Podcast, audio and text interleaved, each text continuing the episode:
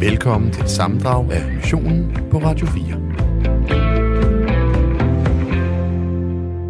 Vi bryder ud, og for at kunne ja. lykkes med det, har vi jo brug for vores, kan man sige, egen lille udbryder, konge. Ja, og hvem kunne spille den rolle bedre end reporter Rasmus? Jeg ved det faktisk ikke, Rasmus. Så derfor Ingen, har kan vi jeg sige. kastet dig. Ja, altså øh, det skal jeg prøve at leve op til. Jeg skal i dag prøve at bryde ud af et øh, såkaldt escape room. Så derfor står jeg nu øh, i kælderen øh, her et, øh, ved Banegårdsvej i Aarhus. Ja. Og er øh, ved det sted, der hedder Locked, som gør sig i escape rooms. Og jeg står så med Martin lige nu, øh, som driver det her. Martin, øh, hvad er et escape room egentlig? Jamen helt kort øh, forklaret, så kan man sige, det er ligesom at gå i biografen. Bortset fra, i stedet for at sætte sig ned i stolen, så er man altså selv en aktiv del af filmen. Det er bygget op omkring forskellige scenarier, og det du skal prøve i dag, det er altså vores tema, der hedder The Undead. Det er inspireret af serien The Walking Dead, så det er altså noget med zombier, og i det her scenarie, der skal du altså se, om du kan flygte fra det her forladte hospital. Og jeg, og jeg står jo altså, som sagt, uden for øh, det her øh, escape room, som jeg skal ind og prøve kræfter med. Det er øh, rum nummer tre, og, og jeg kan jo kigge på den, den røde lampe, der lyser. Udenfor her hænger der sådan en gasmaske, øh, og, og det, det, sådan det kendte virus-tegn her udenpå, mm. hvor der så står Zombie Outbreak. Og, og til, til den her... Øh, dør ind til øh, nummer tre, som øh, lige skal gøres klar til, at jeg skal prøve kræfter med det, der er der sådan et lille vindue, sådan et rundt øh, vindue, hvor jeg bare kan se sådan en, en, en blodig, et blodigt håndaftryk, hvor blodet sådan drøber ned. Øh, øh, det virker lidt uhyggeligt, det her, Martin. Hvad, hvad skal jeg forberede mig på, når jeg kommer ind i det her escape room? Jamen, øh, det er også lidt uhyggeligt. Det er ikke et børnevenligt rum, det er øh, designet til voksne. Så øh, du skal nok forberede dig lidt på at måske øh, udforske det uvisse. Der er, jamen det, det er lidt forskelligt. Jeg vil sige, at nogle de, øh, de klarer det stive arm, og andre de, øh, de, har, de har godt af, at de har en, en modig ven med. Og i dag der er du jo helt alene, så øh, det er meget op til dig, vil jeg sige. Det er spændende, det er spændende. Og, og hvad er det så, jeg skal være god til i forhold til at skal kunne bryde ud? Hvad er det for udfordringer, jeg vil møde i dag? Jamen det er opgaver baseret på samarbejde. Igen, der er du lidt udfordret, fordi du er alene. Og ellers så er det logisk tænkning, så du støder på en masse låste døre og hængelåser. Det er altså din opgave at få fundet nogle koder, der kan være med til at åbne dem. Så spørgsmålet er altså, om jeg kan bryde ud her. Og det, der så også er ved banen, det er, at det er øh, en, en bane, hvor man, altså den er på tid. Så det er en bane, jeg skal gennemføre på en time, der så vil blive gjort øh, klar til mig her. Er det, er det realistisk, jeg kommer igennem, tror du? Jeg vil være, jeg vil være imponeret, hvis du når det. Det er, det er set før, men, øh, men det er altså en klar fordel at være flere sted. Så øh, du bliver udfordret, det garanterer jeg.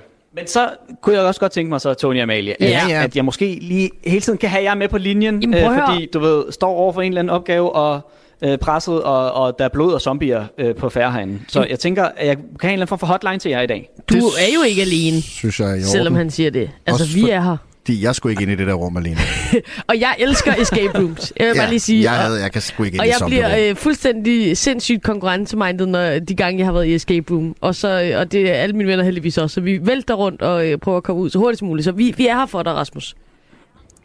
Jamen, det lyder godt, det lyder godt. Men så tænker jeg, at øh, Martin han sørger for, at øh, banen bliver øh, gjort klar her, det her escape room, jeg så skal forsøge at bryde ud af, og så, øh, jamen, så, så tænker jeg, at vi bare krydser fingre for, at jeg ikke øh, løber ind i nogle zombier, og jeg kan bryde ud i dag. Jamen, altså, jeg, jeg, tænker jo, Tony, at øh, nu går Rasmus i gang. Mm. Og så, så øh, vi havde også snakket lidt om det der med, at når han kommer ud, så har han fri fra arbejde. Ja. Så hvis det tager ham fire timer at komme ud, Om det er et escape room, så jo. kommer han sent hjem.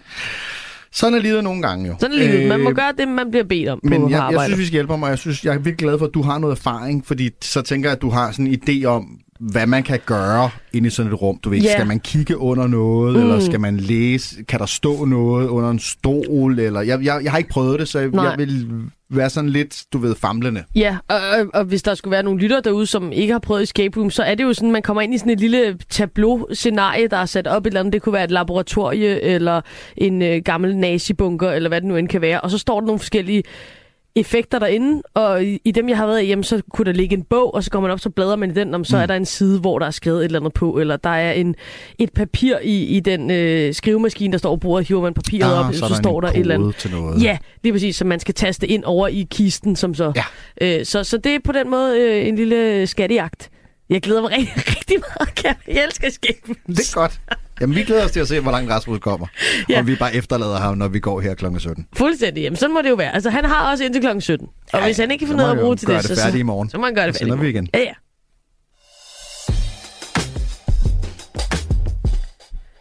På 1424, der bad vi jer, der lytter med, om at skrive ind, hvad giver jer den ultimative frihedsfølelse? For det er jo det, vi øh, taler om i dag. Dagens mission er at bryde ud og få vores frihed tilbage, efter vi var i fængsel i går. Og der er en lytter, der skriver på 1424, min ultimative frihedsfølelse oplever jeg hver morgen kl. 8 hele året, når jeg øh, på stranden står på toppen af yderste klit og ser ud over himmel og hav og kaster mig i bølgerne. En ny oplevelse af frihed hver morgen. Det Wow. nok også skønt. Hele året Hele året rundt, du. ud i det ægte hav. Ikke engang sådan, hvor man kan lige ned ad en trappe hurtigt og komme op igen. Den Fordi når man skal ud i det rigtige hav, så skal man jo Mm. masse sig der, mm. og så skal man ud til knæene, ud til Hver lårene. eneste trin, man går, ikke? Ja, det er Ej, bare, den er slem. isen er meget Ja. Sejt. Men øh, jeg kan godt forstå, at det kan give en øh, følelse af frihed. Skriv til os, øh, hvad giver dig en følelse af frihed? Det er på 1424. Og når vi taler om det her med at bryde ud, jamen, så skal vi selvfølgelig også forbi den klassiske udbryderkonge. Mm. Og der har vi altså nogle ret spektakulære øh, hoveder her i det danske, som virkelig har gjort sig i den disciplin, hvis man kan kalde det det. En af de mest kendte og ja, spektakulære, det er ham, som hedder Karl August Lorentzen. En nat mellem øh, den 22. og 23. december i 1949, der flygter han fra Horsens statsfængsel, altså faktisk lige der, hvor Rasmus han sad i går. Og øh, forfatter og foredragsholder Nils Ole Frederiksen har skrevet en bog om lige netop Karl August Lorentzen og den her vilde flugtbedrift. Øh, Nu kan vi byde velkommen til dig, Nils. Tak skal du have. Lad os lige starte med at, øh, at få sat nogle ord på ham her, Karl August Lorentzen. Hvem var han? Ja, han var en, øh, han kom fra København jo, og øh, var, havde egentlig en, en, en uddannelse som, øh, som klærmester. Men altså, han, han synes ikke rigtig, det gav nok, så han begyndte som indbrudstyv i stedet for. Og så blev han efterhånden specialiseret i pengeskabsteorier. Og det var det, han fortrinsvis gjorde sig i. Og, og manden, grunden til, at jeg sådan set beskæftiger mig med det, er selvfølgelig, fordi jeg har kendt ham og boet lige op og ned af fængslet mm. i hele min barndom. Øh, det er også, at manden, Karl August Lorentzen, har aldrig brugt vold under udøvelse af hans erhverv som tyveknægt. Øh, han har altid brugt humor, og det synes jeg sådan set er ret væsentligt. Humor? Hvad, hvad, hvad betyder det? Hvordan kan det betyde udtryk? Ja, det kommer til udtryk. Jeg kan, jeg kan fortælle en lille historie. Det er, at han i 1928 laver han et bræk i Bramminge og bliver afsløret. Så, bliver han, så kommer der nattevægt, og så må må han flygte. Og øh, så næste på en uge tid senere, så har pengeskabsfirmaet sat en stor annonce i avisen, hvor der står, god Ursus pengeskab. Selv ikke den bedste indbrudstyv kan komme ind i det. Det synes Karl August Johansen var provokerende. Så han tog tilbage et par måneder efter, hvor, hvor han kommer ind og bryder ind i, i, øh, i samme kontor i Brammingen. Og der står, der står ved det pengeskabet nymalet. Og denne gang, der skralder han simpelthen pengeskabet. Og der ligger 1200 kroner derinde i kontanter. Han tager ikke en krone. Han skriver to ord og sætter en sædel op ind i, han tager annoncen med og sætter den op ind i bunden af pengeskabet. Hvor så skriver to ord ned under, hvor bare skriver, han kunne. Okay, så altså øh, nogle øh, lidt, øh, lidt sådan kæphøje pengeskabsproducenter der, der sagde, at det, det er umuligt at komme ind i vores pengeskab. Men Selv det kunne ikke den bedste indbrudstyv kan Nej. komme ind i det. Men han kunne. Karl Han August. tog, ikke, han tog ikke en krone, det er det, der er sådan set pointen i det her. Det er Så- sådan set pointen i det her. Altså, jeg tror da nok, jeg havde taget til i hvert fald rejseudgifterne, hvis det var mig. Men det gjorde han ikke. Jamen, så han gjorde det egentlig mest bare for at, øh, at stikke en, øh, en langefinger Åh. til, øh, til, de, til de der pengeskabsproducenter. For at vise dem, det kunne lade sig gøre. Ja. Og, øh, og så øh, lad os komme øh, frem til de her øh, flugtforsøg, fordi øh, det, jeg lige øh, øh, nævnte i starten med, med 1949, det er jo ikke første gang, øh, at han forsøger at bryde ud, vel? Nej, han har brudt ud alle de steder, han kunne komme afsted med det. Jeg tror, han brød ud på Horsens statsfængsel, hvor han faktisk sad det meste af sit voksenliv. Jeg tror, han brød ud fire gange. Og Det er den femte gang. Og det er nok den mest spektakulære flugt, der nogensinde er foregået fra et dansk fængsel. Han graver en 18 meter tunnel ud, uden nogen opdager det. Det er fuldstændig vanvittigt, det kunne lade sig gøre, uden nogen opdager det. Hvordan lykkedes det ham? Jamen altså, det er en, det er en lang tid, det jeg skrevet en hel bog om. Men altså, det lykkedes ham. Ja, og jeg holder også foredrag om det. Men altså, det lykkedes ham simpelthen at at fjerne alt det her sand og, og bearbejde det på loftet og tage det ud med bogstenet om morgenen. Altså, der kommer meget sand på sådan en 18 meter lang tunnel. Og så kommer han op over i inspektørens kartoffelkælder. Det tager ham cirka, det tager ham 11,5 måneder at grave tunnelen. Og der er det så, han laver om, om morgenen, da de kommer og vækker ham. Han er, han er kravlet ud via et hulrum. Og de, de, de kan ikke finde ud af, hvordan han er hen. Han er til skab på plads på væggen, hvor han kravlet ud hjemme. Men der finder de ham og kravler ud i hulrummet, og så står der et skilt ude oven på tunnelen, hvor der står, hvor der er en vilje, der er også en vej. Karl August Lorentzen. Det synes jeg er morsomt. Ja. Det, det, der altid undrer mig, øh, når man hører om de her sådan, storstilede øh, flugt, øh, fængselsflugte, det, er, det, er, det tager jo utrolig lang tid, mm. øh, som du også siger her, at, at ligesom grave en så lang øh, tunnel og, og tålmodighed og kriminelle, det er ellers ikke noget, jeg forbinder med hinanden. Jeg vil tænke, at, at kriminalitet var sådan lidt utålmodige typer, Nå, det skal ske noget. ind og røve en bank og så afsted, men når det kommer til flugt, så kan de være meget kriminelle. Det synes jeg alligevel er, er øh, fascinerende. Øhm, bliver han... Det mest fascinerende ved det her, det er, han løber, han løber kun 6 km syd for Horsens, ned på en bondegård og gemmer sig på loftet. Alle andre gange, hvor han stikker af, der løber han ind i et hus, stjæler nogle penge og går ud og, og han er efter piger og drikker noget øl. Det gør han ikke den her gang. Det gemmer han sig på loftet i 6 dage og bliver afsløret. Hvorfor gør han det? Det er fordi, det, han simpelthen ikke, den her gang vil han ikke flygte. Den her gang vil han bare vise, hvor der er en vilje. Der er også en vej. Det var faktisk det, han ville. Og han Mm. blev en folkehelt jo. Han blev virkelig en kæmpe folkehelt. Fordi under, under de seks dage, hvor han var væk, alle aviser, de flød jo over. Mm. Han blev virkelig en mediedarling. Og øh, det var helt fantastisk. Så alle folk, de holdt med ham. Også fordi han har gjort grin med hele personalet. Og politiet ikke mindst. Ikke? Det er jo sådan meget øh, noget, altså det er virkelig, man siger det her med en anden tid meget, ikke? Men det der med, det, er jo- det er jo stadigvæk en, en kriminel, der har begået en forbrydelse, kommer i fængsel, han, han ja. Stikker af, og han giver en lange mand til ordensmagten, og så siger du, så, så sidder hele befolkningen og, og på en eller anden måde på hæpper på ham. Ja, fuldstændig. Og han, øh, altså, det var helt, helt fantastisk. Og ham bundemanden, der, øh, der havde afsløret ham nede i Ølsted, han fik omkring 60-70 trusselsbreve, hvor det ene var værre end det andet. Nå, Altså, det var simpelthen, det, vi- i dag kalder vi det en shitstorm. Dengang var der så ikke en shitstorm på, på Facebook, men det var simpelthen reguleret brev, og der kom brevene også frem dengang, dagen efter. og hvordan endte det så for, øh, for Karl August Lorentzen? Jamen, han blev, han blev så løsladt igen. i- Han blev prøveløsladt i 1953 og flyttede til København. Det var kun prøveløsladt, fordi han havde meget langt op. Øh, Han blev idømt det her psykopatforvaring, eller forvaringsdom, som var tidsubestemt.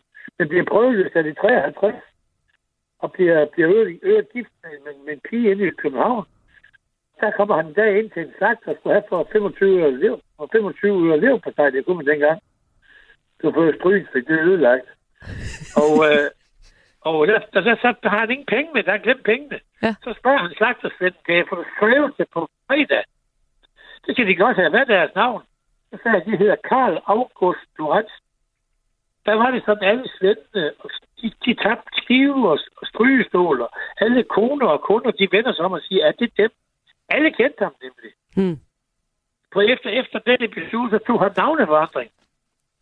Han tog navneforandring til, skal jeg holde det godt fast, han tog navneforandring til Karl August Kendt mand. Karl August kendt mand. Hvis ikke, hvis ikke det er forfængelighed, så ved jeg ikke, hvad det er. Okay, han har virkelig, virkelig været en, øh, en karakter. Ham, øh, Karl August. Karl August kendt mand, kan vi så øh, ja. Slutte af med. Karl Og, August, han, han, han døde som Karl August Kendt mand, og døde faktisk i fængsel i 1956. mm. Han kommer tilbage til fængsel igen det år efter. Og så bliver han begravet faktisk som den eneste nogensinde fra fængselskirken. Altså, jeg, jeg, jeg er tom for ord. Øh, Niels Ole Frederiksen, ja. tusind tak for at fortælle os om uh, udbryderkongen, altså Karl August Lorentzen, men senere Kendt mand. kendt mand. Du lytter til et sammendrag af missionen på Radio 4. Rasmus, hvordan går det derude i dit escape room? Er du kommet frem? Har du løst nogle gåder? Hvor, hvor, langt, hvor langt er du? Jamen altså, vi har jo uh, på. fået gjort uh, banen klar. Uh, det her escape room uh, har jo skulle, uh, lige skulle blive gjort klar, og nu uh, står jeg så foran døren og Aha. er klar til at gå ind nu. Okay. Og øh, jeg står jo altså og kigger på, på den her dør, hvor den røde lampe lyser over mm-hmm, mig, og så øh, kan jeg jo bare se de her øh, blodige hånd, håndaftryk, der er, hvor, hvor der ligesom er løbet blod ned, og det er ligesom det, jeg kan se lige nu. Ja. Og, øh, og jeg står så med Martin øh, fra, fra Locked, som jeg også driver de her escape rooms lige nu. Og, og bare lige kort, Martin, så vil jeg lige med på den her historie, som jeg jo skal igennem nu. Det her mysterie, eller hvad vi nu skal, skal kalde det. Jeg skal klare. Hvad er det, plottet går ud på? Jamen det er altså et forladt hospital, der er overrendt af zombier. Din opgave, det er altså at flygte forhåbentlig i god behold. Og, og øh, jeg har en time til det. Øh, banen er sat op til, når vi går ind nu, øh, så får jeg så, øh, jeg har faktisk allerede lige fået en kort introduktionsvideo, så når vi går ind nu, øh, lad os bare åbne døren herinde, så kan jeg jo se, hvad der, hvad der så, hvordan det ser ud herinde.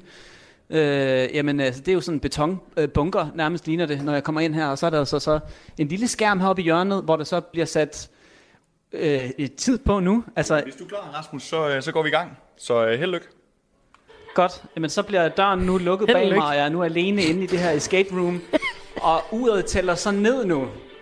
Øh, fra en time, og øh, nedtællingen er i gang. Jeg har fået en En kode time, i den her instruktionsvideo øh, fra den her Dr. Thiesen, som altså har opfundet det her til øh, en vaccine, som gør, at man ikke bliver zombie. Ja. Og øh, ja, det eneste, jeg kan se ud over øh, den her øh, skærm med tiden, det er sådan en lille, øh, øh, sådan en lille øh, skab her, jeg skal forsøge, om jeg kan få op. Og derudover, så er der bare trammer.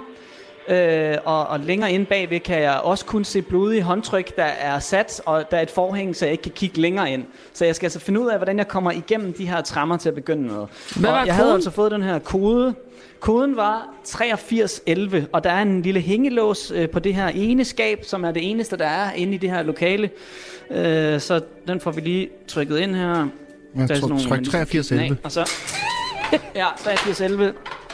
Og herinde i skabet, som Yes, jeg åbner den nu, virkede. der er Den der virkede. en, en pind. Den virkede, ja. Der er en pind, og så er der sådan en magnet nærmest. Øh, godt. Øh, så jeg har nu en pind med en magnet, og så... Så ved jeg godt, hvad du Øh, skal, et Rasmus. Sidder den fast på Øh, pinden? Ja, Hvad du kan jeg så, sikkert Amalie? stikke pinden ind igennem trammerne og fange en Ja, nøgle fange noget. eller et Ja. eller andet. Ja, ja, ja. Øh, godt så. Der Kan du ligger se noget sikkert derinde noget gennem derinde. trammerne? Så. Kan du se noget derinde? Op på væggen hænger der noget? Ja, ja. Ja, det gør der faktisk. Hvad hænger Øh, der? Jeg har også fået en lommelygte med her. Lad mig lige prøve at se, fordi der begynder at blive lidt mørkt herinde nu. Nå. Jeg tænder lige lommelygten. Skynd dig, Rasmus. Jamen, det er også fordi Zombierne zombierne er på vej jo. Zombierne er slukket lyset. Ej, hvor er det fuldstændig stressende det der. Der hænger også et ur der, det er så gået i stå. Og der er en blodig hånd på væggen. Lækkert. Og der, Sørme, der er der faktisk en øh, nøgle, der hænger modsat. Ja, ja, ja, Okay, ja, ja. Så jeg skal så få den her pind igennem. Det er jo bare en fiskedamsmanøvre, du er i gang med lige nu. Det er faktisk en fiskedamsmanøvre. Så øh, hånden igennem her, og så kan jeg fange den her nøgle. Rasmus, mens du bakser med det, så, øh, så fanger, øh, du fanger løs, og så, øh, så kommer vi tilbage til dig ude i skabet. Skynd dig, gamle dreng. Øhm, og så er der en, som øh, byder ind i forhold til Karl August Lorentzen, vores udbryderkonge, Ja. som vi snakkede om. Og, og det her, det er altså noget af et scoop, synes jeg. Øh, hvis, det, hvis, hvis, hvis det er rigtigt, det har jeg jo ingen grund til at Er det sådan noget, det betvivle. var min bedstefar? Nej, det er faktisk federe. Øh, det er historien med, med Karl Lorentzen er faktisk lidt vildere, for der er lavet en meget kendt film, Shawshank Redemption, med Morgan Freeman og Tim Robinson på grund af Karl og dronning Margrethe, der fortalte historier om Karl til et middagsselskab med en instruktør, der var i Danmark, da dronningen var ung. Hvem er det, der har instrueret... Øh, Jamen er det sådan noget Spielberg? Er det det? Ej, er det det? Hvad? Øh, Men det er rigtigt, der graver han i hvert fald en tunnel. Jamen det er jo det. Det er jo sådan, den ender, Og det er ikke? Stephen King, selvfølgelig bogen. Det er en bog, Frank- ikke af Stephen King. Og så Frank- Frank, Darabont. Darabont. Og så prøver jeg at google ham med dronning Margrethe. Se om der dukker noget op til. Darabont, dronning, Margrethe. Jamen, nu skal vi skulle have den bekræftet, du. Der står ikke lige noget. Okay. Men altså, Den lyder god. Lad os sige, at den er rigtig. ja, det siger vi, den er vi. Den er god nok. Øh, vi bryder ud. Vi mærker friheden. Det Ja, er øh, missionen i, øh, i dag. Amalie Bremer og Tony Scott er øh, dine to værter ved øh, mikrofonerne. Og, og manden, som så Yes. er med i Danmarks frieste radioprogram, men dog spærret inde, mm-hmm. hvilket jeg godt kan se er en lille smule ironisk. For anden dag i træk faktisk spæret Øh, ja, for anden dags spærret inde. øh, I går i fængsel, i dag sammen med zombier. Mm. Det er øh, rapporter, Rasmus, altså på vej til at forhåbentlig bryde ud af dette escape room, Rasmus. Og det virker som om, at den har du, denne her. Det går strygende. Det går strygende. Altså, jeg fik jo koden lige før til computeren her, så det handler jo om, at man skal øh, få ledetråd for den her Dr. Thiesen, som altså har fundet en vaccine, der gør, at man, øh, at man ikke bliver en zombie. Vi lever altså i en tid med, med en dødelig virus her, Mhm. og det er jo det, jeg skal undgå. Men jeg, kigger, jeg går lige tilbage her til start, hvor øh, uret altså tæller ned. Den er lige skiftet til 34 minutter og 56 Up, up, up, sekunder. Og der er fire videoer, øh, der ligger øh, på, på den her computer. Den første var fri, resten skal jeg altså finde nøgler til, og det er der, hvor jeg ligesom får et ledetråd til næste, så jeg mangler altså tre ud af fire, og, Ja. og næsten halvvejs, så du ved, der skal til at sættes tempoet op, mm. men jeg, sidst I var ved mig, der fik jeg jo altså kortsluttet døren via øh, den her øh, ledetråd, som øh, Dr. Thiesen havde lagt på computeren. Jeg fik åbnet den, der kom en ny gang, hvor der øh, møder mig to aflåste døre, og for enden af gangen, i stedet for, der stak der lige sådan et par sko ud ved siden af nogle affyrede, altså ligger sådan nogle øh, patronhylstre Ja, ja, øh, på, på det grønne gulvtæppe her, og så bag forhænget øh, skulle man så lige være sikker på, at der ikke var nogen, det, det var altså bare nogle sko, der var smidt. Øh, og, og her er der jo så, øh, hænger der på væggen i, det er jo sådan et, et, et gammelt laboratorium, jo, som altså blev overrendt af zombier, og altså en gang imellem, så skal jeg lige sådan, åh, hørte jeg lige noget, fordi jeg går rundt med headset på, og der er jo musik, og, Ja, du ved, det er og der er mørkt. Altså, Ja. der, er- der er meget, meget lidt belysning, så jeg går rundt med sådan en lommelygte, der lå inde i, i et af skabene, og skal ligesom kigge rundt på væggene. Og så Du skal ud og rode med det jeg nu? hele, Rasmus. Øh, Altså, skal jeg nemlig. øh, løfte Og der- alt altså- og åbne alt. Kunne der være noget nede i Altså, det- skoen? Jamen, det jeg har kigget på, det er, at for det første hænger der sådan nogle øh, fotografier af nogle mennesker med nogle tal på, så det må jeg skulle bruges på et Yes. tidspunkt i hvert fald. Okay. Øh, men så er der et, et, øh, et skilt, hvor der står virus, og så nedenunder er der skrevet, The US will give you the right combination. Ja. Øhm, og Så skal du jo over på et også sådan kort. en nøgle. Et kort, et kort, et kort. Er der et landkort? Ja, der er et landkort. Uh, jeg går lige tilbage, så der et landkort med nogle tal på? Ja, jeg går tilbage, så jeg kan finde noget lyser lige på, rundt på væggen her. Det er der, hvor der er de her blodige håndtryk. Nu går jeg lige tilbage til computeren med skabene. Der er ikke noget inde i skabet der, hvor jeg fandt de der bøger. Nu skal jeg sige, de bøger, nej, det er sådan nogle lægebøger. Ja, der er ikke... Øh, farmakologi, US. nej. Jo, jo, jo, jo, hey, vent, vent, vent. Er der et vent, atlas? Øh, det er ikke et atlas, men det er et periodisk system. US? Ja.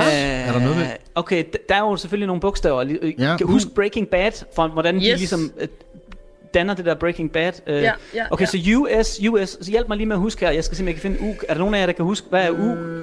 Hvad er U i det Kunne det være uran eller sådan noget? Øhm, uh, uh, uh, uh, uh. Nu skal jeg finde det til dig. Jeg lyser her. Det er jo Øh, lidt svært at se U. herinde. U. Her, U, U, U, uranium. Uran, Uranium. ja. Og hvad nummer har det? 92. 92. 92, ja. Og S'et? Okay, husk på 92. S'et, S'et, S'et. Ej, men jeg, jeg er jo sproglig student, det bliver jo afsløret nu, ikke? S. Sulfur. Sulfur. 16. 16. 92, 16. 92, 16. Afsted med 92, dig. 16. Jeg går tilbage, fordi der var jo altså sådan en, øh, en boks, der hænger her. Og der er øh, simpelthen en lås. Godt. 92. 16. Ja, og hvad så her? Sådan. Så er det bare sådan en grå boks, og der kommer så en kode til folder 2. På computeren, Okay. eller hvad? Så skal du åbne ja. den næste video. Ah. Så skal jeg tilbage til computeren. Okay. Nu skal der til at have lidt Det skal lige op i fart. Ja, det går... Det, det, det, Ja, det skal det, fordi vi er halvvejs her. Jeg er jo Unlock zombierne. folder. Hvad var det? Altså, ej, hvor er det nøjeren. Altså, der er sådan halvmørkt, og jeg kunne bare sådan høre Lige nu din computer skills også kommer til kort, Rasmus. Du er jo far, så det, Godt. det er jo lidt... Ja, tak. Der er nu en hilsen fra øh, Dr. Thiesen, som altså skal give mig en ledetråd til, hvordan jeg kommer videre. Ja. Det er altså anden mappe, jeg får åbnet. Og det er en video af nogle mennesker, øh, der ligger på en brix, og så kan man se nogle lægehænder. Det er sådan øh, filmet fra sådan point of view øh, fra den her læge, som er ved at skal give en mm. indsprøjtning nu til et menneske, oh, der ligger... Ej, jeg hele tiden... Kender det her med, jeg, for at kigge på den her, så skal jeg stå med ryggen til den lange gang, hvor der er de der to aflåste døre, så jeg er nødt til sådan hele tiden at vende rundt. Men det er også det, du siger med, at du har headset på, Rasmus. Det, når jeg skal ned i kælderen og hente noget om aftenen hjemme hos os, så skal jeg altså ikke høre podcast eller musik eller sådan noget, fordi man skal lige være alert, hvis der skulle komme en zombie, ikke? Jamen, lige præcis, lige præcis. Og der er jo altså sådan halvmørkt her. Øh, øh, nu skal jeg se, om jeg kan koncentrere mig om, hvad han siger her. Ja, undskyld. Det handler om fire testpersoner. Okay. Og jeg har jo allerede sagt, at der var jo, hænger jo sådan nogle billeder derinde, i hvert fald af nogle personer. Ja. Så nu begynder han at Young fortælle man, noget om, hvordan eyes. nogle af dem ser ud. Ja, en der har... Og der hang i hvert fald nogle tal, så jeg. On jeg troede, det right var sådan cheek. næste En, øh, forvandlingsprocessen til sådan til hvordan man bliver en zombie. Nu er han ved at fortælle lidt om det her med, hvordan det er, at man langsomt øh, bliver forvandlet til en zombie her. Og det er jo det, jeg ikke ved, om der dukker noget op sådan løbende her inde bag mm. de her aflåste døre, som jeg skal se, om jeg kan bryde ud af. Okay, okay han, han kommer med nogle beskrivelser på fire personer. Ej, hvad er det? What? Hvad er det? Ej, nej, nej, nej. Det lyder nej, som nej, nej. zombier. Det lyder som zombie. Det lyder som zombie. Jeg er nødt til lige at gå rundt og kigge her, hvad der sker. Nu kommer de sgu efter dig. Shit, shit, shit. Vi shit, skal shit. også- Okay, jeg, Ja, jeg lyser rundt her. Jeg lyser, det kan jeg ikke have dig til at dø i radioen, Rasmus. Vi skruer ned Nu vi. Okay, så det må, være, øh, det må være nogen, der er inde bag nogle af de her aflåste døre. Så skal, måske er det sådan noget med, at man skal låse den rigtigt op. Det ved jeg ikke. Det, kan Mm. jo, det finder vi ud af. Det var i hvert fald rimelig creepy, det der. Okay, jeg skal lige have styr på de her øh, fire personer, som jeg skal lede efter. Øh, godt. Der var en med et... Øh, øh, I hvert fald et... Øh, se, hvad, der stod beskrevet noget med en, der skulle have et modersmærke. Her Ja, hænger der et billede right af cheek, en ældre mand. på højre Otte. kind. Ja, lige præcis. Nu skal jeg lige se, hvor mange personer der overhovedet er. Der hænger en der, nummer to og nummer 8. Det er sådan en ældre mand. Der Og var så også en, en ung mand med brune øjne. Brune øjne. Ja, lige præcis. Åh, oh, der er en ung mand med brune øjne, som er sådan... Øh, næsten sådan den der... Øh, øh, hvad hedder det... Øh, klovnefrisyren, hvor man er helt skaldet, og så sådan bare har hår i siderne. Nå. Hvis det giver mening. Altså munken. Så er det munk, ja. Og brune ja. øjne. Brune øjne. Er der, et, øh, der er ikke noget modersmærke der, synes jeg. Øh, bum, bum, bum, bum, bum. Okay, okay, okay. Jeg tror, jeg skal lige have helt styr på hans... Åh, øh... oh, der er et modersmærke der. Der er et modersmærke der. Ja. To. Nu kommer der altså en lyd igen et sted fra. Og jeg kan næsten ned... Jeg føler, jeg er nødt til at gå tilbage og tjekke hele tiden. Måske det er, når jeg går rundt og kommer imod det her forhæng, at det så giver det lige også sådan en lille lyd, ikke? Okay, 28 minutter og 23 sekunder har jeg tilbage nu. Og jeg er altså halvvejs i at åbne de her, men nu skal jeg altså have den her kode. Godt, godt, godt, godt, godt, godt.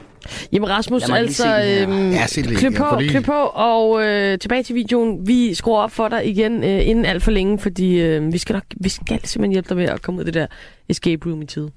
Du lytter til et sammendrag om missionen på Radio 4. Mens Rasmus han øh, kæmper for sin øh, frihed inde i escape room, jamen, så er der andre, som øh, også knokler for frihed på en lidt anden måde.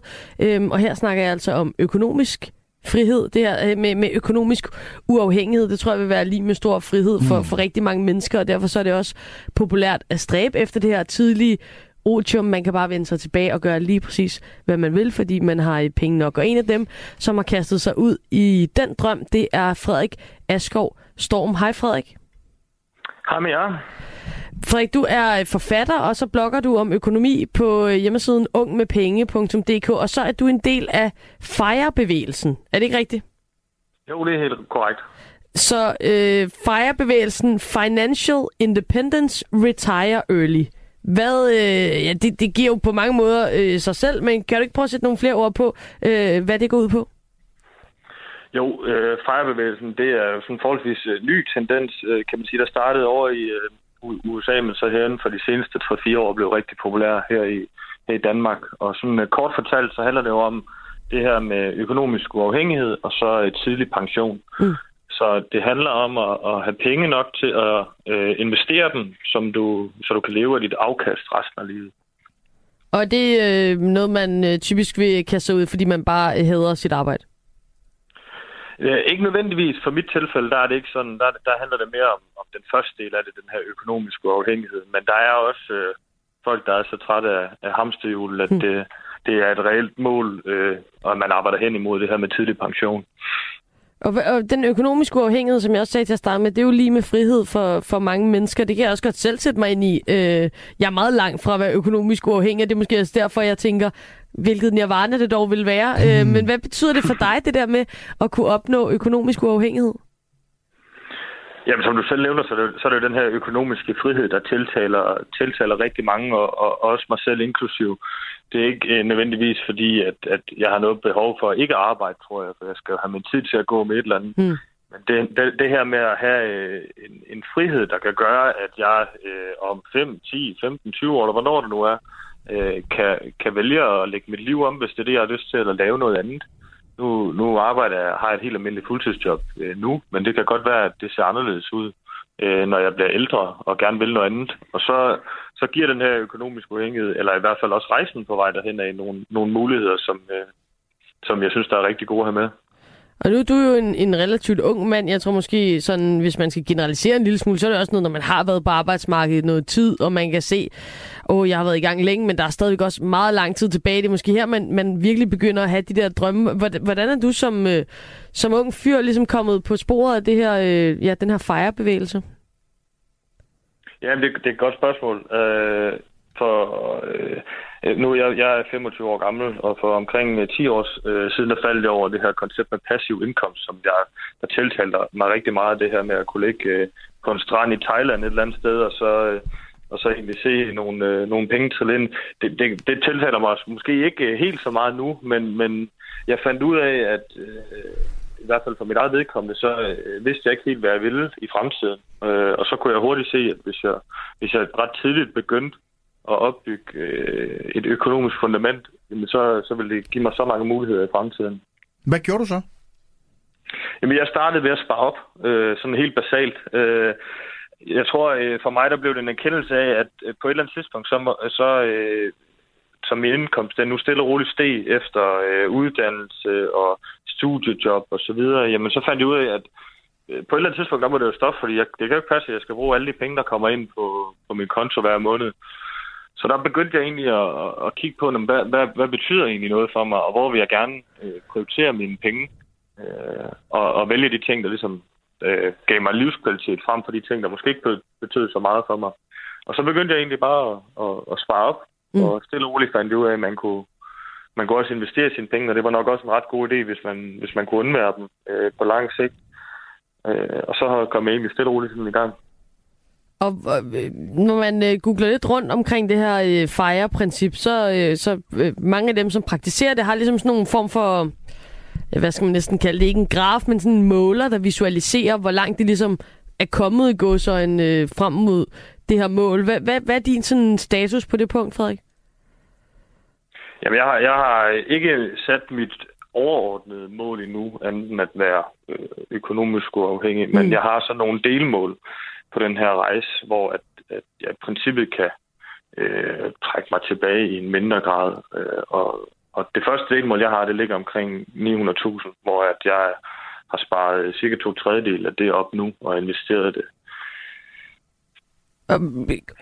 kan alle gøre det her? Altså, vil jeg kunne øh, med mine meget, meget begrænsede økonomiske øh, skills og specifind, specifindighed øhm, kunne, kunne kaste mig ud i at blive en del af, af fejrebevægelsen, og så øh, selvfølgelig vil jeg være bagud i forhold til dig, men, men det var sådan set, øh, ja, hvis jeg ellers havde, havde nogenlunde held med mine investeringer, et spørgsmål om tid før, at jeg kunne gøre det samme, som du gør.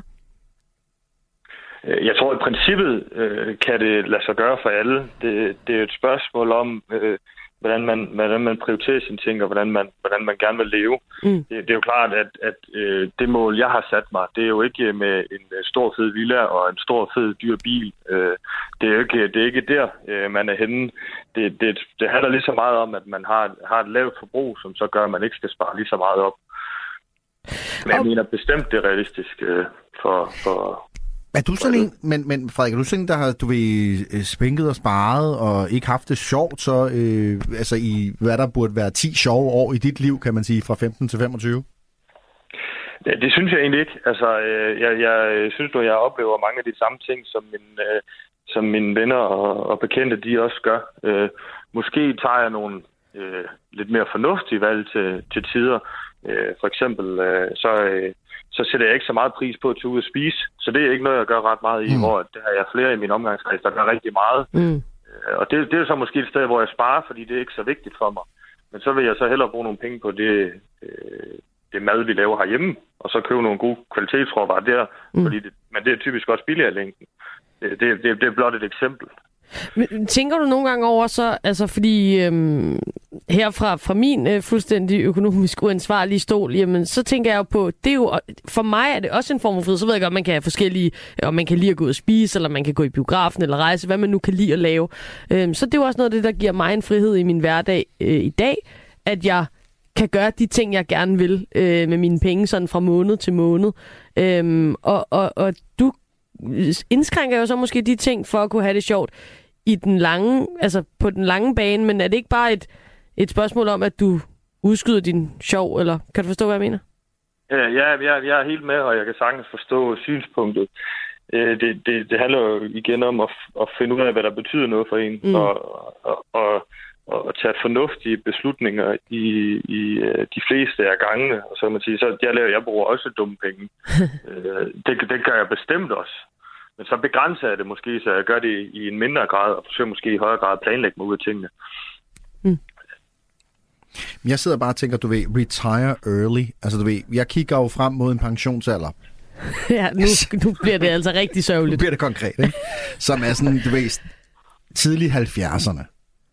Øhm, og jeg er jo, øh, Frederik, allerede 45. Kan jeg overhovedet nå med på vognen? Eller du ved, retire early? Ja, er, du det, er færdig. er jeg færdig, eller hvad? Er det for sent for mig? eller, altså, Altså man kan sige, for, for mit vedkommende nu er jeg måske en lille smule foran, og så også det, det yngre har de, de, de flere år at, at løbe på. øh.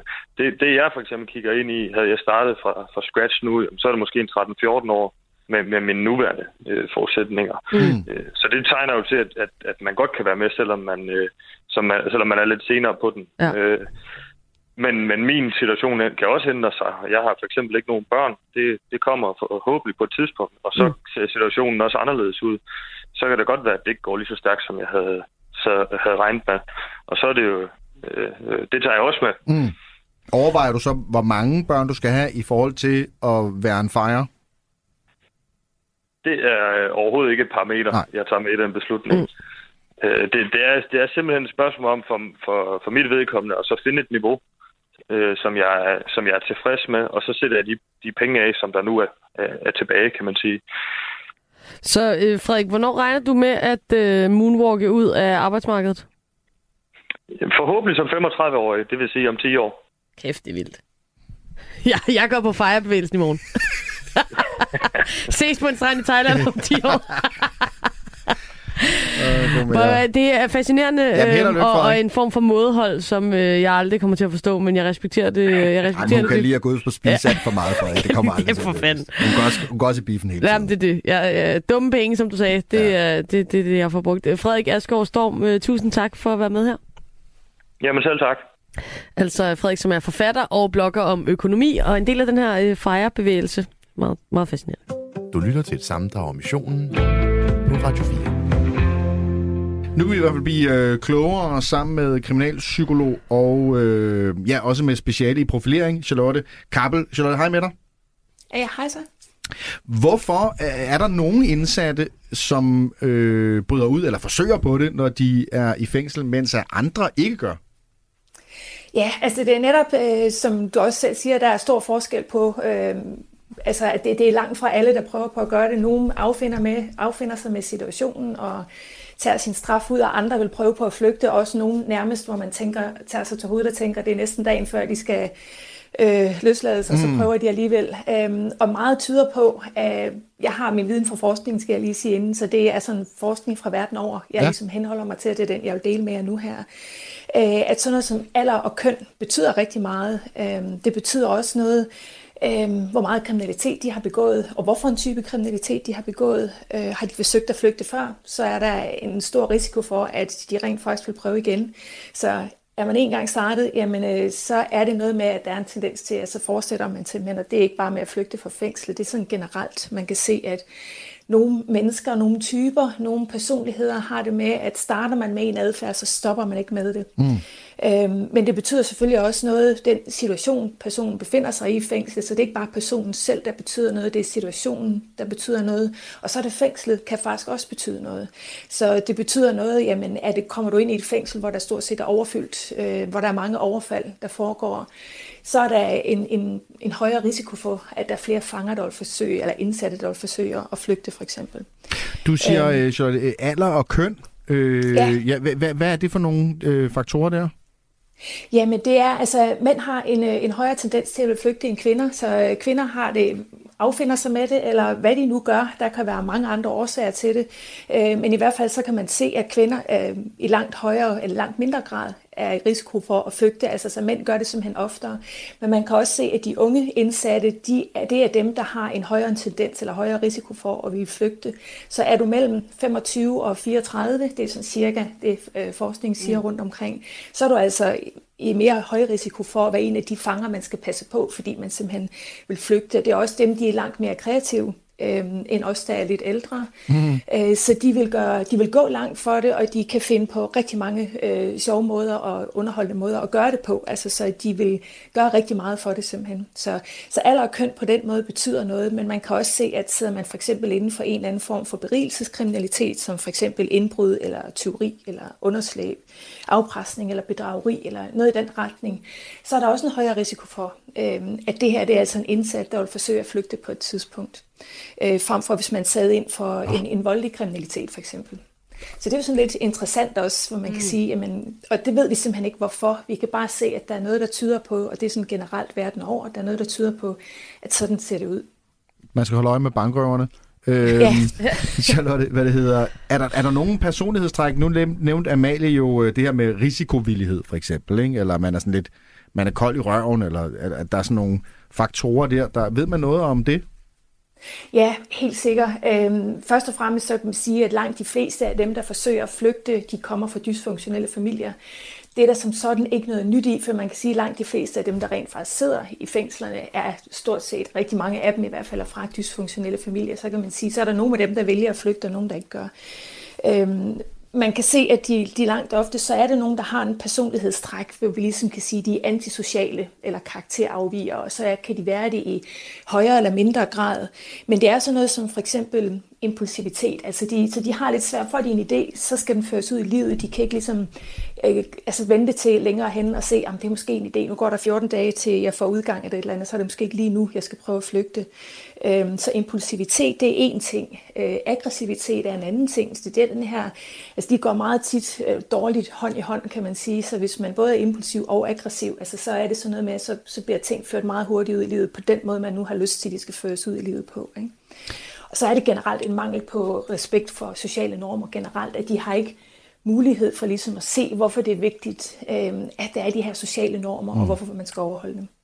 Du sagde øh, for lidt øh, siden, Charlotte, det her med, at, at, at nogen flygter også, fordi der er så dårlige forhold i et, et, et særligt fængsel, hvor der måske er en, en, en et dårligt klima og overfald ja. osv. Og, øhm, og det kan være en motivation for at prøve at stikke af. Men jeg troede egentlig også, Øh, nogle gange de fortællinger, man hører, synes jeg, det er måske lidt en romantisk udgave af, af at stikke af fra fængsel, at det er fordi, der er noget udenfor, der trækker. Altså en stor kærlighed, eller mor eller far ligger for døden, eller, eller sådan nogle faktorer. Altså det er jo noget af det, som kan komme ind under de her, øh, situations, øh, de her situationsprofiler, man kan møde rundt omkring. Men når man går ind omkring i forskningsverdenen, så er der faktisk meget få, hvor det her betyder på. Der er også mm. de her, jeg tror det hører sig måske lidt mere til en myte. Mm. Og det er lidt på samme måde også, vi har også den her myte med, ligesom fra en Olsenbanden-film, så bliver der en fil smuglet ind i kagen for ja. mor eller et eller andet. Øh, det er faktisk meget, meget sjældent. Altså, det sker ikke i virkeligheden. det sker så sjældent, så desværre, ja, det er også lidt de der her romantiske De tjekker kagerne, du de tjekker kagerne sikkert også, men det man også kan se faktisk er, at dem, som forsøger at flygte, faktisk meget sjældent får, har kontakt med folk udefra. så de får sjældent mail eller post eller besøg for eksempel. Så der er heller ikke mulighed for, kan man sige, at smule den her kage ind med en fil i. Men det hører selvfølgelig nok sammen med de her familieforhold, der måske i forvejen er opbrudte. Forventer de at slippe, altså forventer de at slippe godt fra det, og virkelig slippe væk og, og få friheden tilbage? Altså? Altså, jeg vil tro, det, det er et godt spørgsmål. Jeg tror, der er flere forskellige motivationer bag. Nu snakkede du selv om øh, Peter Madsen tidligere her, ubådsmassen for eksempel. Altså, jeg tror måske mere, at det var et mediestunt end noget mm. som helst andet. Øh, men jeg tror, at der er nogen, der bare forventer, at det kan lade sig gøre. Når vi snakker om de her personligheder, de her øh, med meget stærke dyssociale personlighedsstrukturer, for eksempel, som er den her antisociale personlighed, jamen så har vi jo tit med nogen, som kan retfærdiggøre alt over for sig selv, og retfærd, og alt skylden ligger altid andre steder. Mm. Så for dem er det jo helt okay, og på den måde tænker de også meget store tanker om sig selv, så de tænker sikkert også, det kan lade sig gøre, og de kan komme afsted med det, og kan leve en på en eller anden øh, ø i Hawaii et eller andet sted, ja. og leve der fedt resten af livet. Ikke? Mm. Charlotte, tusind tak for at tage os med på øh, fangeflugt. Øh, I hvert fald øh, radiofonisk Charlotte Kappel, som altså er øh, krimi-psykolog. Kriminalpsykolog. Mm. Gør det hele med. Vi skal ud i zombie escape roomet hos reporter Rasmus. En, der, ja, han må gerne stikke af. Han skal uh, Også fordi han skal på arbejde i morgen. Han skal på arbejde i morgen, og han skal uh, undslippe zombierne. Rasmus, hvordan går det med dig? Prøv lige vent. Jeg lukker lige den her dør, fordi Slet ikke tid. øh, det er simpelthen så nøjeren øh, at, at stå derinde i mørket. Så jeg er lige gået tilbage til øh, startrummet, hvor der er Det ikke bedst lys. Og det, jo, det har jeg, og fordi jeg, jeg skal simpelthen lige samle mig lige nu, fordi jeg har fundet øh, det, der skal give mig den sidste kode til at slippe ud, og, og det, Uh. det er virkelig også ved at være, fordi nu står jeg også herude, hvor uret jo tæller Ja, ned, ja. den siger 4 minutter og 18 sekunder lige nu. What? Ej, Jeg har fået øh, åbnet den sidste video fra Dr. Thiessen. Det handler jo altså om, at jeg skal slippe ud af det her laboratorie, inden at, øh, at zombierne kommer og tager mig. Og der er altså nu fire minutter tilbage. ej, jeg er spændt på at se, hvad der Øh, den sker om sidste fire minutter. kode er, at jeg skal... Øhm, og jeg har fundet sådan et, et, en masse, hel masse kort, og jeg har sådan prøvet at se, om der var noget sådan system i det, og der står noget på begge sider af dem. Jeg, har, jeg, har, jeg, jeg tænker, at systemet her, det er romertal, jeg ser på den anden. Så jeg Okay. har samlet dem i bunker nu med 1, 2, 3, 4. Og så kan man så vende dem om her en gang. Øh, og jeg har været inde og kigge på videoen, som sagt. Og det gik lidt stærkt på grund af tiden. Jeg kan mærke, at jeg begynder ikke at tænke rationelt, fordi Nej. de tæller ned. Og en gang imellem kommer der nogle zombie-lyde inden fra, fra nogle af stederne hele tiden. Og sådan nogle fra nogle højtalere, der kører hernede.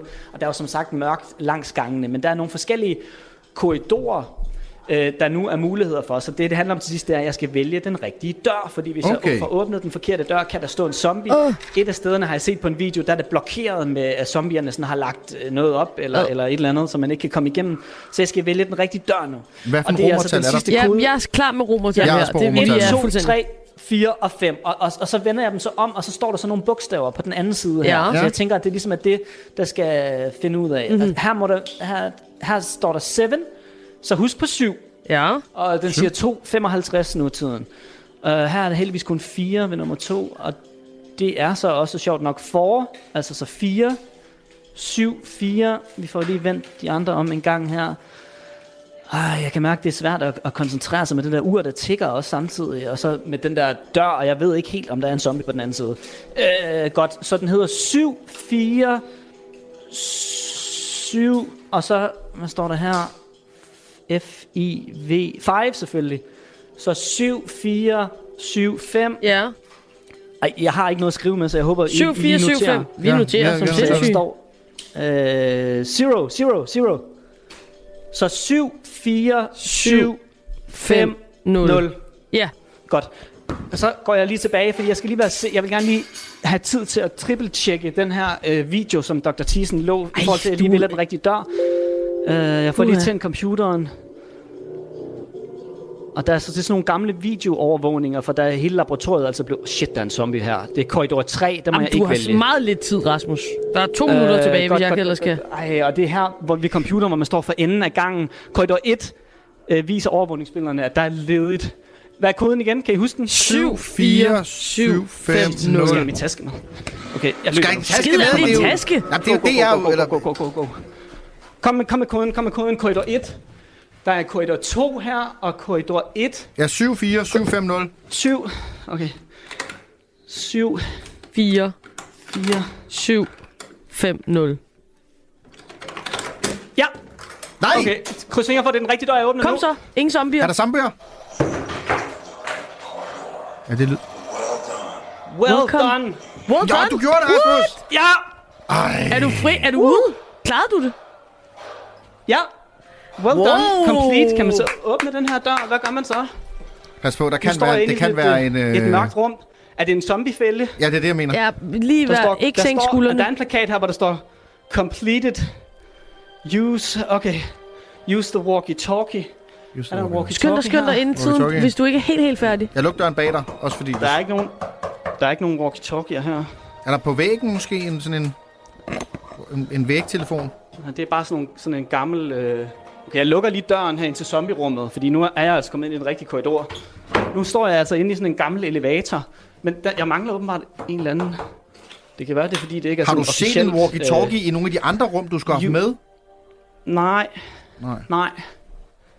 Ej, så når det du det ikke. Der er jo, der er jo kun... Okay, jamen, den sagde completed. Ja, så vil jeg også sige completed. Den sagde completed. Okay. Det, så, vil jeg, så vil jeg sige, så har vi altså klaret den. Men lige nu står jeg altså stadig inde i elevatoren og skal... Det er famous Øh, last words, på en inden zombierne måde. kommer. Ja, inden. Jeg klarede Det det. Der fordi stod, jeg jeg klarede står det. Altså, Jeg står ikke i bookingsystemet. Det må være fordi, at, øh, de har at, glemt øh, dig. at, at, øh, at jeg ikke lige har en elevator eller en walkie-talkie med ind i rummet her, måske. Ej, puha. Men jeg kan se, at der er en lille alarm, der blinker hernede nu, måske. Ah, det er fordi, at nu er tiden gået. inde bag, bag den her lukkede dør. Ja. Jeg åbner den lige lidt. Kan I høre alarmen, der er nu er gået? Det betyder, at tiden er gået. Ja. Men jeg står altså herinde. Så spørgsmålet er nu, om der går en instruktør ind i rummet nu. Eller om det er en zombie, der begynder at Spiser gå derinde. hjerne. Ej, altså jeg vil sige, nu står jeg så her, ikke? Og den råbte completed. Det vil jeg gerne lige Ja, ja, ja, ja, det var Altså, også. sige. Det, er det, Men jeg har ikke trykket Men- på, at vi gjorde det knap endnu. Jeg er lidt i tvivl. ej, det synes jeg. Det er også sådan lidt nøjeren, fordi nu står jeg i sådan en elevator her, øh, aflukket elevator, og, øh, og jeg vil sige, altså pulsen er blevet godt nok også høj til sidst. Det er heller altså, ikke et gå rart sted at være, lokaler, sådan en og- elevator. Altså, og så kommer der en gang imellem sådan nogle... Øh, altså de der zombie-lyde der, og Mm. uret, der tæller ned, og de mørke rum, og jeg går stadig rundt med min... Øh, altså, fordi der er jo mørkt, nu har jeg lukket døren ind til den her elevator, jeg skal, jeg skal da ikke... Øh, altså, Nej. nyde noget af de der zombier der. Jeg prøver lige at banke på igen her. Det er reporter Rasmus, der vil ud! Hallo? Ej, der er jo nogen i gang faktisk i nogle af de andre rum også. Der er jo sådan, øh, den her bane findes i tre udgaver. The Undead, og så er der sådan nogle andre øh, mormysterier og sådan noget, man også kan løse, hvor man skal, skal gøre det på tid. Men det her, det er jo sådan den bane, øh, hvor man skal igennem det her mm. zombieland med, med virusen og sådan noget. Og der er nogen i gang inde ved siden af også. Og øh, måske er det fordi, at den, den jo ikke er booket officielt, den her øh, bane. Det er klart, som at der ikke lige hænger en, øh, en, en walkie-talkie, tænker jeg. Rasmus, Men, vi, øh. Vi, øh, vi regner med, at øh, du lige får, øh, får fikset den walkie-talkie der, øh, imens vi lige øh, dribler videre et kort øjeblik, og så skal vi lige have gået, en synes jeg. Ja, kæmpe, kæmpe indsats for Rasmus, som jo får at vide, man kan ikke klare det her escape room alene. Klart alene. Det gør han lige. Sådan er det. Kæmpe chef, ikke? Du lytter til et sammendrag om missionen på Radio 4. Prøv at høre, øh, jeg Ja, vil gerne Michael sige glasnost. til øh, Rasmus. Ja, det Fordi vil jeg også vi skal gerne. vide, altså vi, vi kommer ligesom ud af det. Øhm, Ja. Er han inde i elevatoren stadigvæk? Er han blevet spist af en zombie? Har han klaret øh, escape roomet? Rasmus, hvad foregår der? Ja, men altså, altså lige efter I forlod mig sidst, så stod jeg jo inde i elevatoren der, mm. og så lige pludselig så blev der banket på fra inden fra laboratoriesiden. og du ved, der spørger jeg lige, er, er, er det en zombie? Men det var det ikke. Jo gør. Det var en så? ansat, det var, det var, det var en ansat, okay. Okay. der kom og hjalp mig ud, og det var meningen, at jeg skulle have haft en walkie-talkie med ind.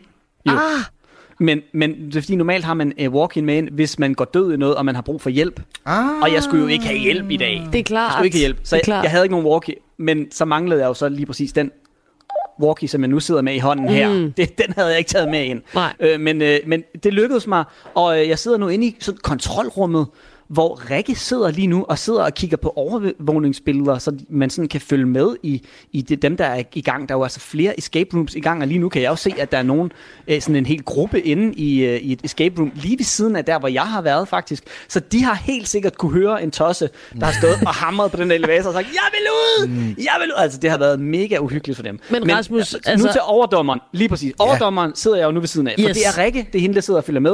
Rikke, klarede jeg det? Ja, det gjorde du. Ja! Sådan. Sådan! Jeg manglede bare øh, walkie, men man kan sige, det havde zombierne i virkeligheden jo nok været ligeglade med, at jeg havde glemt en walkie. Ja, det havde de. Så, Men så, du løste alle altså, gåderne, Rasmus. Jeg kom, jeg kom igennem den sidste dør, så spillet siger, At du har vundet. Og du kom igennem. Sådan, mega godt klaret. godt Rikke, ja, jeg klarede det. det. Ej, hvor flot. Var det en form for rekord? Altså, du ved, hvor tit er der, og hvor tit er der en, der kan klare det alene? Det er da meget Det er godt det. Nu kan du sidde og kigge på, det på videoerne Altså- af alle de The Ja, og- Peasants, der og skal dem- være 10 om det. Og, og dem, der er i gang nu, de er, de er jo et stort hold, og det er så også et, et større rum, men, men sådan de samme opgaver, de skal igennem. Øh, Rikke, er, er det normalt, at der er nogen sådan alene inde og, og klare sådan nogen? Ej, normalt så er der i hvert fald omkring de 3-4 mennesker inde ad gangen. Ja. Fordi, udenfor lagde jeg faktisk mærke til, at der var sådan en tavle lige under gasmasken øh, på vejen ind til det der escape room. Lige ved siden af det blodige hå- håndaftryk, der hænger der sådan en tavle med bedste tider. Og der var et hold, der havde nogle af 20 minutter, tror jeg, de klarede den på. Kan det passe? Mm. Det kan det i hvert fald. Jeg tror, det er omkring de der 22 minutter. Og hvor mange var Så, så er de? man også, altså... Altså, så kan du de, dividere ned. Uh, det er et godt spørgsmål. Det ved jeg ikke. Jeg tænker, de har været omkring de fire. Okay, så siger jeg 4 Tænker jeg gange også, altså, 22. Det er jo langt så er du længere tid, dem. så er du bedre Ja. end dem, Rasmus. At, ja, sådan kan man godt... Ja, lad os endelig sætte det op på den måde Nå, der. det er det sige, jo. At, øh, at det var. Men altså, jeg vil sige, jeg kører stadig på, øh, altså, øh, på, på pumperne lige nu. Altså, jeg kan, jeg kan mærke, at øh, temperaturen, den var altså oppe at koge øh, på et tidspunkt, og du ved, øh, det hele det kørte rundt i kroppen på mig, så jeg er stadig sådan i det der stadie, hvor jeg lige skal falde ned, kan jeg mærke, fordi det der ur, der tikkede ned, og zombie-lydene, der begyndte omkring mig, det er jo så også det, fordi du sidder og kigger på overvågning, så har du også kunne kigge på mig. Altså, der var et tidspunkt, hvor jeg altså faktisk lige lettet måske 5 cm fra jorden, fordi jeg hoppede, og, og, og nok også udgav et lille... Eller, de, ham og Rikke, de hygger bare. Ja, ja. Nu sidder han bare og kigger på overhovedet. Jamen, han er helt glad nu, fordi Ja, han det skal han også være. Han har sat rekord. Totalt sejt. Godt gået. Øhm, jamen, reporter Rasmus, øh, jo endnu en gang ham, som øh, klarede det hele. For os, dagens mission var at bryde ud, og det gjorde han altså helt alene fra mm. et escape room. Sejt. Om lidt er der bagage her på Radio 4, men selvfølgelig først en omgang nyheder.